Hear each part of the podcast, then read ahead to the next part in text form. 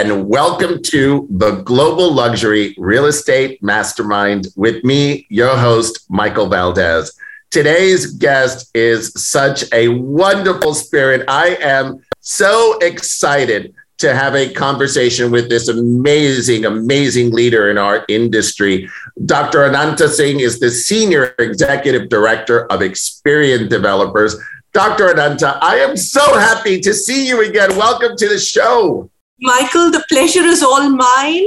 And my best wishes to all your viewers from New Delhi to New York, straight from the heart. Oh my God, I love that. That just became the title of our podcast From New Delhi to New York, straight from the heart. yeah.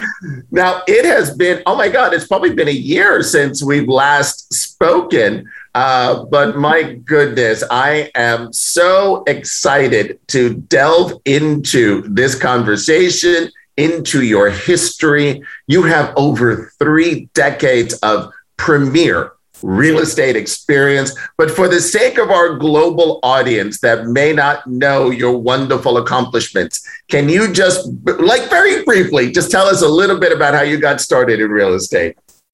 Oh, how I got started? Yeah. Well, it was in June. It was in June 91, Michael. That's about 30 years back. And at that time, women in real estate were almost like camels in Alaska or penguins in the far desert. so that's how it was. And uh, yes, but um, what attracted me was I, I was young, I was 21 and armed with a gold medal in marketing, stars in my eyes, and very ambitious. And I said, um, if I have to do marketing, I love meeting people. Let me pick up the most expensive and most, uh, you know, intensive, uh, you know, and capital intensive purchase for everybody. And I said, what is it um, that is the most expensive? And it's always real reality, as you know, you know. That's right. So real estate is right up there. So I said, okay, so I want to do real estate, and okay, if I want to do real estate, where do I go? And at that time, the most professional organization and one of the largest at that time and uh, most upcoming organization was um, DLF. And they had the prettiest office, um, you know, like your Manhattan buildings. so I Always said, okay, that gives pretty office is important. rights. that gives bragging rights in front of college friends. Also, I worked there, you know. So so British Airways, Nestle, and of course DLF. And there you go. so I said, yeah, so that was my reason for joining real estate at that time. And once you join, you can never leave real estate. Uh, that is it's, so it's something which gets you drunk. It's so beautiful, yeah. Now you alluded to something, and it was really in. You've held senior leadership positions in some of the most prestigious real estate development companies in the world. And you alluded to something that it was you as a female leader in the industry. It's an industry that's really dominated by men, especially in the area in which you excel. So tell me a little bit about that journey because what you have led in that regard has been extraordinary. Thank you so much. So, um, Michael, actually, initially, you know, initially when you start out, uh, maybe there may be some kind of um, gender bias, or there may be something going on in the men, uh, minds of uh, a few men, not all, but a few men, uh, because they're so used to seeing women in, you know, uh, either glamorous roles or back end roles you know so it's uh, if it's reception or uh, gre or uh, you know customer services or uh, telesales it's one thing but when you're in a when you're a thinking intelligent mind arguing talking uh, it takes a while for people to accept that uh, that's one part of it the second part of it is that uh, like you said the part of the world that i come from yeah. in India. And yeah. we, we, we belong to a community which is called Rajputs. They are warriors. So yeah. it's a patriarchal society. And uh, the men are very um, open as far as education is concerned, but they are very protective and possessive about their women. You know, so it's it comes out of care, uh, but that sheltering instinct is very strong. Hmm. Um, you know, and um, uh, fathers have it, grandfathers have it. You know, they they want you to be happy, but at the same time, they're very concerned uh, about yeah. everything that you do. So that's another part that you have to deal with. But once you are there in your organization, believe me, it doesn't take more than five minutes to make sure that nobody is looking at you as though you were a man or a woman. Yes. Ultimately, it is your focus, it's your knowledge, it's your professionalism, your integrity. Uh, you know, it's it's your personality, the decisions that you take. And in the end, I realized that you know everybody respects you and everybody supports you. And in real estate, it's not as though I've been competing with women. There were hardly any women. I wasn't competing with women. I was competing with men. Yes. So if you're competing with uh, men, um, then you have to actually see what is it that is missing in you. Uh, if you want to be in the race and if you want to be on top of the race. So, you know, when I, I started working at 21, so I had to make sure that when it came to qualifications, I should not be equal, I should be one step ahead. Wow. So I, I my master's in uh, management, education, literature, music, and then my PhD, all of that along with my job because I'm so yeah. fond of my job. I didn't want to leave, leave that. But I was so fond of winning and growing also, so I didn't want to leave that. So that meant extra work. Of course. Uh, on weekends and um, when you want everything uh, you know you, you want to be a mother you want to be a good mother so then that is like a full-time responsibility also. So you have to balance things out. Socializing took a little backseat for a certain period um, you know and even in the industry they used to say they said when we are walking in is when she's walking out. Uh, yeah right. Exactly. Whether it was award functions or it was events or whatever you know so they said, you know, when the party start just starts, um, you know, the, um, she's she's already it's time for her to go. You know, they said you lost your slipper or something. I said no. no, it is so so amazing what you have so accomplished. I call myself the smartest man because I look at my team, and ninety percent of my team are women, as you know, and. Oh yeah. Uh, they're all the, the and it's it's extraordinary really that that sort of like team. But it's also extraordinary what you've done because now that you arrived you made sure that that mentorship and that door was open for other leaders that you helped inspire. Tell me a little bit about that journey because you really did pave an amazing path for so many other people that came behind you Yes. So, uh, Michael, it is really very, very dear to my heart. You know, I, I just feel that uh, somewhere I was privileged because, uh, you know, probably, um, you know, my grandfathers, my, you know, one great grandfather also. One was a doctor another one was an engineer then my uh, grandfather engineer and uh, a cop and my father from the army. So maybe i was privileged in the sense that um, you know i could do whatever i wanted in my life. Uh, but when i saw around me i realized that there were two things which were kind of holding back uh, women from com- coming in front. One was a certain prejudice uh, towards the industry itself Mm. And, um, you know, and the second was because they, they just felt that probably this is too tough for somebody to, you know, kind of get into. It's, it's a very male dominated uh, industry. And the second part was the qualification or the uh, EQ or the you know things like that to deal with uh, that thing. So they, that was two things, and both I felt could be fixed uh, just with talking and yes. helping and reaching out. And so wherever I got an opportunity, I um, really enjoyed doing that. So currently, the, the Ministry of Housing and Urban Affairs in India, under the government of India, uh, they have started this um, called NAREDCO Mahi. Uh, Mahi means the earth. It's also the name of a river in Western India. And so they've started this women's wing um, in real estate. Oh, so wow. this to help entrepreneurs, help women achieve their dreams. And they've made me the first founder president elect of that. So oh I'm oh really loving this. Yeah. So, um, you know, so this is something which, and it's across, it gives me an opportunity to kind of help women all over India. So, you know, we've um, got a lovely team which is working on it and helping everybody. So, this is like something very uh, nice and close to my heart. There's another institution called She Connects, which is not just um, limited to real estate. Uh, it's um, you could you could be fond of you could be a designer you could be an interior decorator you could be a great chef you could be anything and um, you know i help those women and kind of establishing their business are 3000 of them wow. and uh, encouraging them motivating them uh, talking to them, um, you know, ironing things out for them so that they can just work from home and do so much, whether it's supplying meals or cakes or whatever is your passion, you know, or yeah. embroidery whatever. So that's She Connects. And uh, the third thing that, um, uh, you know, during the pandemic kept me very excited and busy is something called Indie Village. Uh, there are these rural um, uh, executives uh, who are in the remotest parts of India.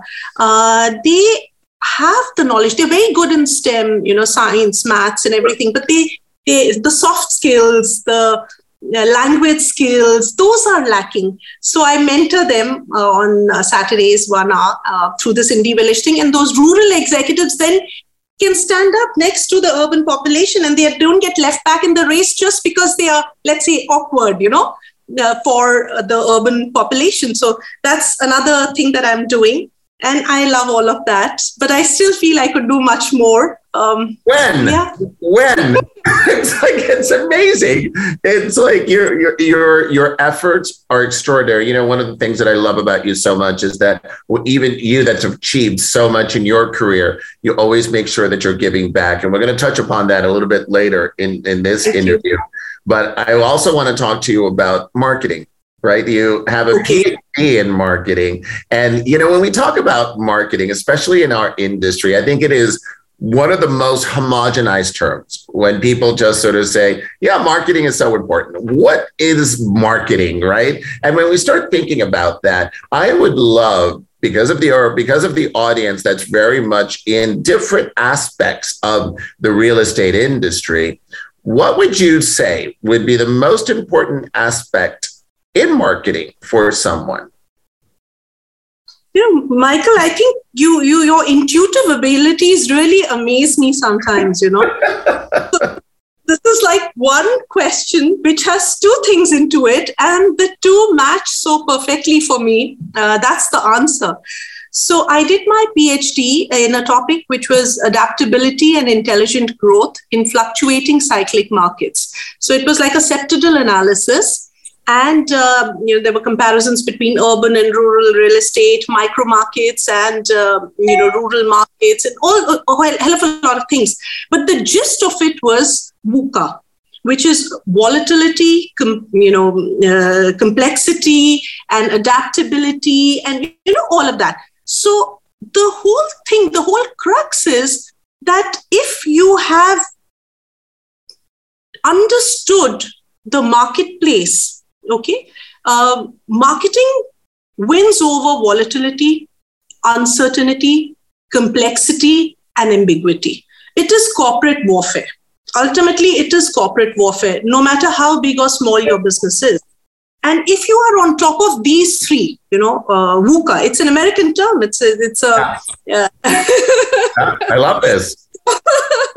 I love that you did your PhD on this. This is amazing. Come on. you know, it, the, the minute you've mastered these four alphabets, uh, you are a king, you are a winner, and you will not let anyone stand next to you. So this is where it, uh, you know, kind of boils down.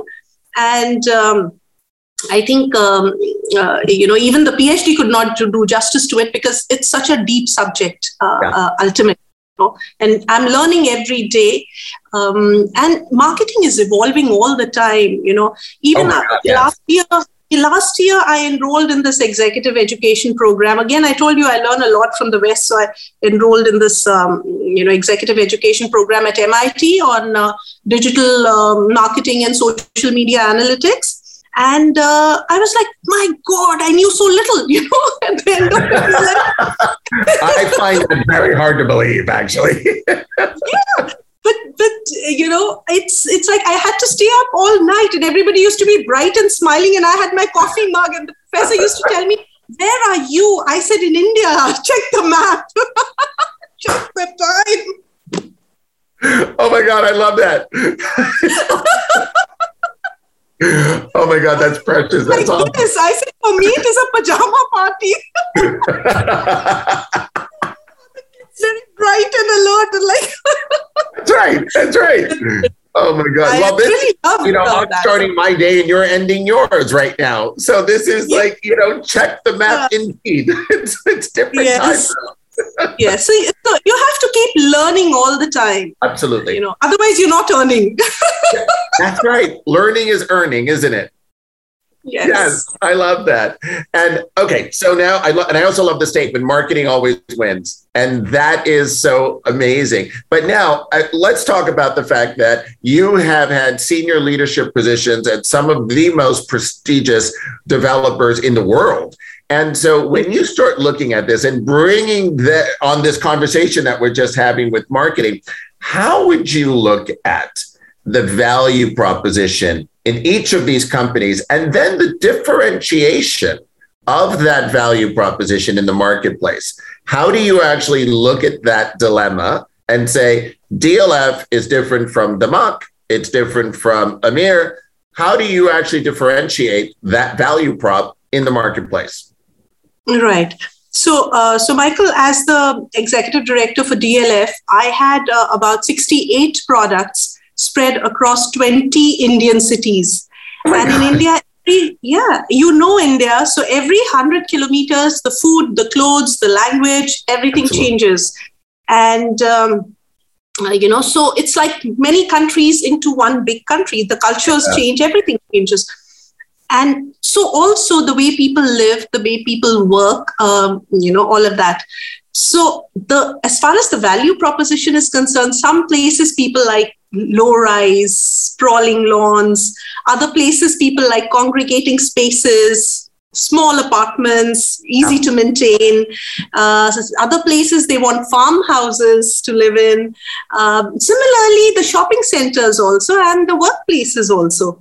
So, some places I was selling commercial offices, some places we were leasing it, and same with the shopping centers also. You know, somewhere you needed anchor stores and more of food courts, children's uh, things. Other places you just needed luxury stores, and you know, okay, we only wanted LV and Dior.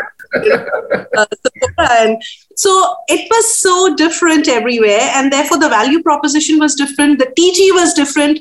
And of course, at that time, unfortunately, we didn't have U and EXP. Otherwise, my job would have been very easy. I just had to outsource an act boss, but I couldn't do that. I had to go and dirty my hands in the mud and yes. work, work, work, work. as far as Emaar and DAMAC are concerned, uh, Michael, it kind of opened up my mind to international business development sure. because I was at the right place at the right time uh, when I was the CE for Emaar. And, uh, you know, Emaar was in India. So we were selling uh, the brand Emaar MGF here in India, in some of the top cities, and also the Indians who wanted to buy there, we were referring them also from here to there. So it was a cross selling thing which was happening. And in the process, we were learning the most. Um, and of course, international back, uh, best practices. And you know, uh, the world has not changed or developed at that speed, the way, speed at which it has developed in Dubai or in Abu Dhabi. Or, UAE, the way it has happened there, it has not happened anywhere. So, being part of that transformational journey um, taught me a lot, actually, and it helped me a lot. And same with the DAMAC also.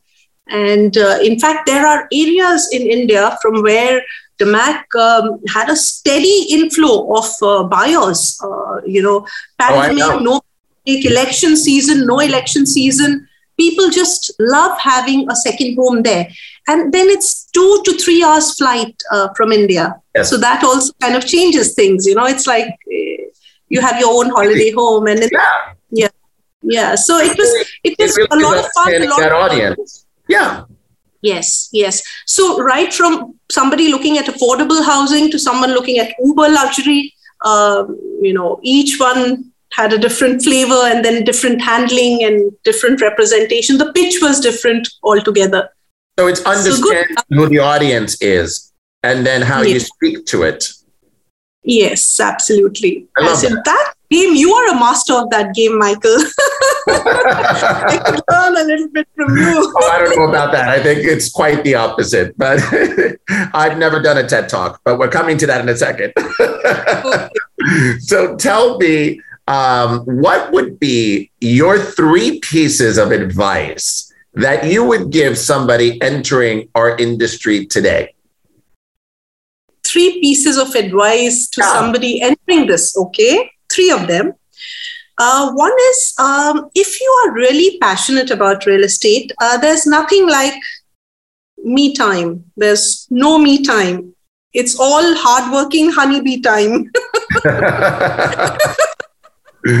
yes. Because, yeah, the customer is king. You know, somebody is coming with dreams when they are available at their convenience, at the right time, right mood. Family decisions friends are involved influencers are involved. So you know if you if you really want to be in real estate then there's nothing like a me time. It's uh, you have to love what you do with that kind of passion you know only then. And the second thing is um, if you don't have uh, you know the knowledge uh, the market knowledge not just yours but competitors and everybody and you should also know if you're if you're a channel partner or an agent you must know what the other agent is doing also right. so That's competitive right. intelligence and knowledge uh, and that efficiency is really required you know so so you it's almost like that israeli dome yes, yes. You know, it's yeah, you have to be very, very competitive and sharpen the axe. Otherwise, Absolutely. you can't do anything with the tree. Yes. You know? So yeah, so that's more than three. I love that. This is great. All right, now I want to go back to the, the the TED talk that you did. You did a TEDx talk, and um, it was it was extraordinary. Um, it's it was um, I you know you and I have spoken about that many times on that TEDx talk, and um, in fact, some of the wonderful things that you said, I actually used against you. Remember when I was trying to convince you of something? Tell me about that amazing experience of doing a TED talk. Uh, Michael, uh, when I did the TED talk, I really didn't know, um, you know, how big or important or prestigious a TED talk is. Really? wow. Wow. Was, okay. I was, I was in a very high pressure job. I yeah. was uh, running from one city to the other, uh, doing a hell of a lot of crisis management at that time. Uh, my mother was very unwell at that time and she was undergoing treatment. So I was a little disturbed with that as well. And uh, then, uh, you know, my, my son told me, he said, you know, um, so what have you decided about that invitation? Uh, you know, you have to reply to them in the next 24 hours. So I said, I'm not sure. And all. He says, you are very sure you're going for it. So what's the topic? So I said, um, you know, it was on leadership and uh, yeah. edge of a precipice. Um, so I, I, said, I haven't even thought about it. He says, You don't have to. Edge of a precipice. You have to go for it. you only have to talk for 18 minutes, speak from the heart. I was like, all right.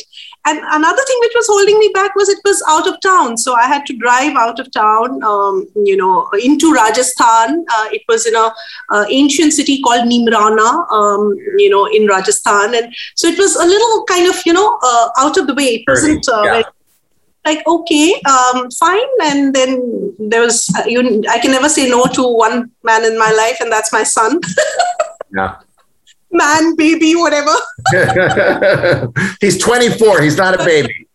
he's 24. Yeah. And he's, he's right there in New York. Yeah. He's, he says, I'm a, I'm an Indian um, man with an American soul. So I'm saying, okay, fine. So he's been there for seven years now. So when he said, you have to say yes, I said yes. So I went for it. And it was such a beautiful and awesome experience. I must share that because those 18 minutes really on the way i thought about it when i was uh, driving from uh, delhi to neemrana uh, and edge of a precipice leadership and i just spoke from my heart and i just spoke about my experiences but i can promise you my next ted talk will be better than the last one oh, this time i know what it's about very inspiring so now i know I, now i know how important it is at that time oh my I God.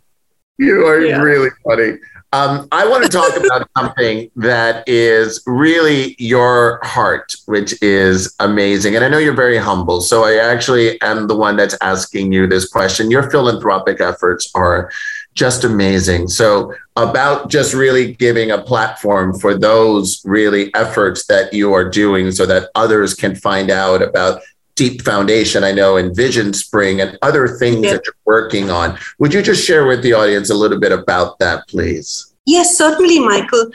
Uh, so, Michael, Deep Foundation is something that a friend of mine started out, uh, Sujata and Sandeep Suri, both of them started that out. And uh, what really touched me is that, you know, um, for as little as $10, a family of five for 10 days can have food in the slums. You know they are, they are there are kids who are starving out there and they give them a little rice lentil and some pickle and maybe curd and everything. But for as little as $10 a family of five for 10 days doesn't have to worry about their food and during the pandemic, you know, um, uh, it was so important to help these people out because they lost their jobs and and the children didn't know what to do, where to go when the parents have nothing to do, and uh, it was very sad. And there was so much domestic violence going on and all. And my friends were doing all this. So I try to help them as and when in whichever way I can. So that's about Deep Foundation. Uh, another area which really touches my life is something called Caregivers Foundation. Um, that is something which a gentleman called Mr. Ravi Kalra started out. He, he hasn't been to college, he hasn't studied very much, but he's created such a big organization. The, the elderly people who are abandoned uh, by their families because they are too old or too sick or too helpless. He takes them into this home and he cares for them and he looks after them. And he and and some of them are educated. He gives them work in the foundation itself so that they have meaningful lives and uh, they can live with dignity. Yes. uh, that's another area which is very close to my heart. But then there is something called Goonj, uh, which is like your salvation army kind of a thing but it started by a a gentleman who left a very good corporate job and and they kind of take in donations and donations as in material donations a lot of that and then they refurbish it, dry clean it, clean it, wash it, and help out people who've been affected by cyclones or earthquakes or things like that. And they rush those things to them and they help them with that. And last, of course, uh, Dr. Jordan Kassalow. I met him here in New Delhi, and uh, we were in a conference at the Taj Mahal Hotel in Delhi uh, many years back. And I was so touched by the story he said about a little boy in Mexico. His father thought he was blind, that boy, but the minute uh, Doctor, uh, um, you know, uh, Jordan put uh, glasses on his eyes, just random glasses, he could read, he could see, he could. His world changed, and that expression on the boy's face and the father's face, like some magic has happened. And uh, you know that triggered Vision Spring that okay, fine, I'll do my business in New York City and I'll have those, uh, you know, the devil wears Prada and everything for those who want to wear it. But for those, uh, you know, who are so helpless, and he and his team are doing such fantastic work all over India. Uh, I haven't been able to help them much uh, because that all that needs time. Um, but I do try to promote as much as I can, and like you said, you know, tell people about it so that others who are in a position to help can help uh, uh, them out.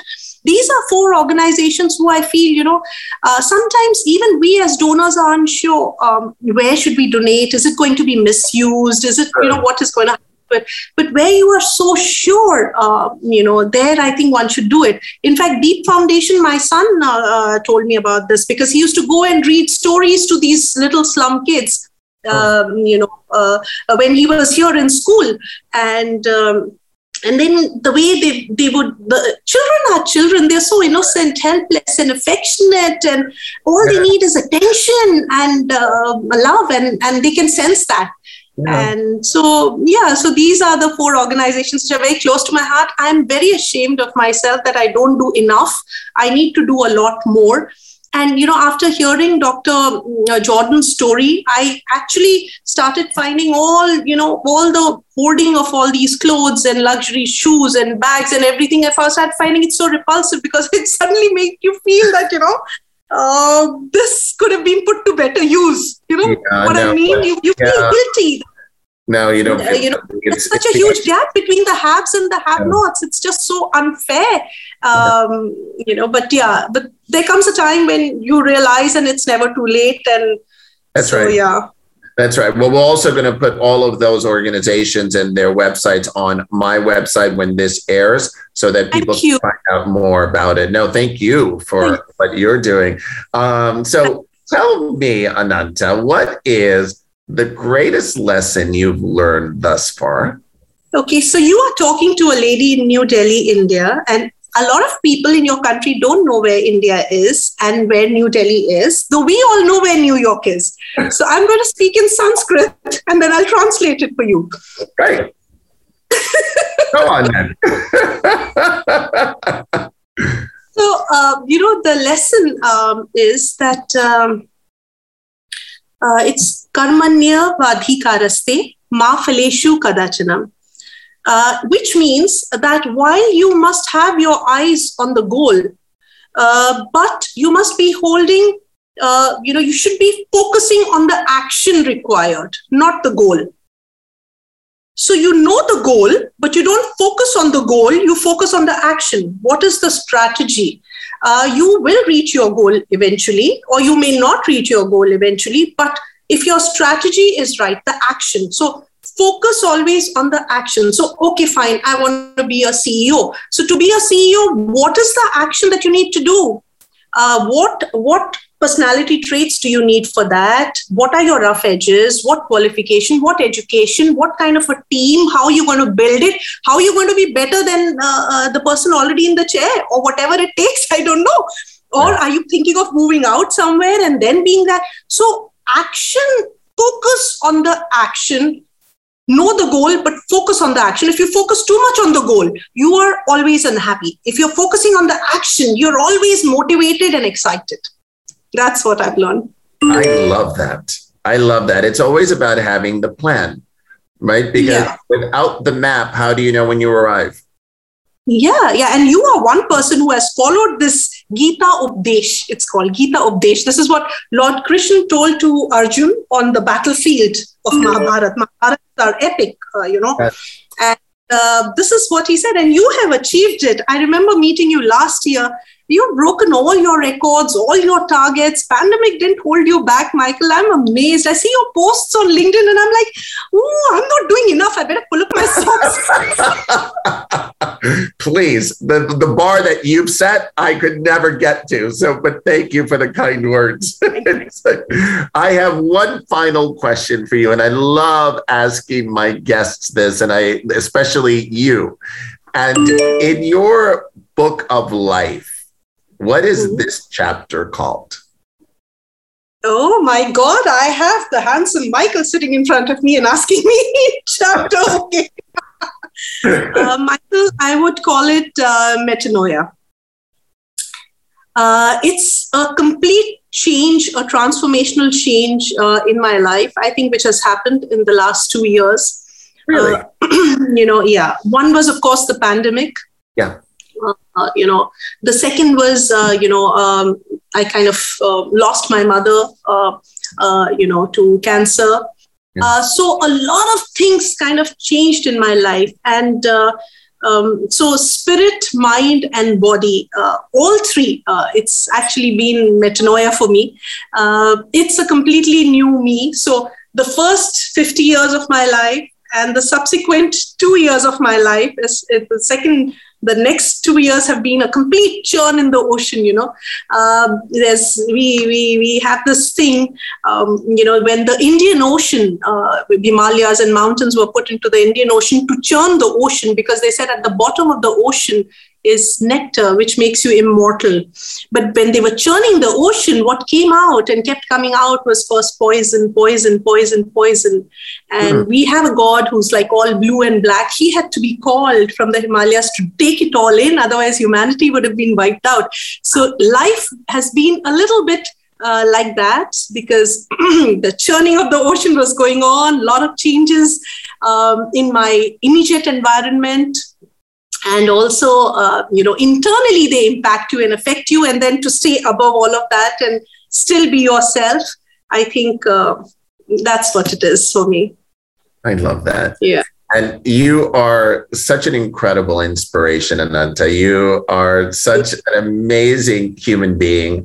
I love every single time that I get to speak with you, I always have a full heart and a great smile because that's what you bring. Your spirit is infectious. What you have accomplished is amazing. You are such a leader and a mentor in our industry. And I am so thankful for you for this conversation. This has been lovely.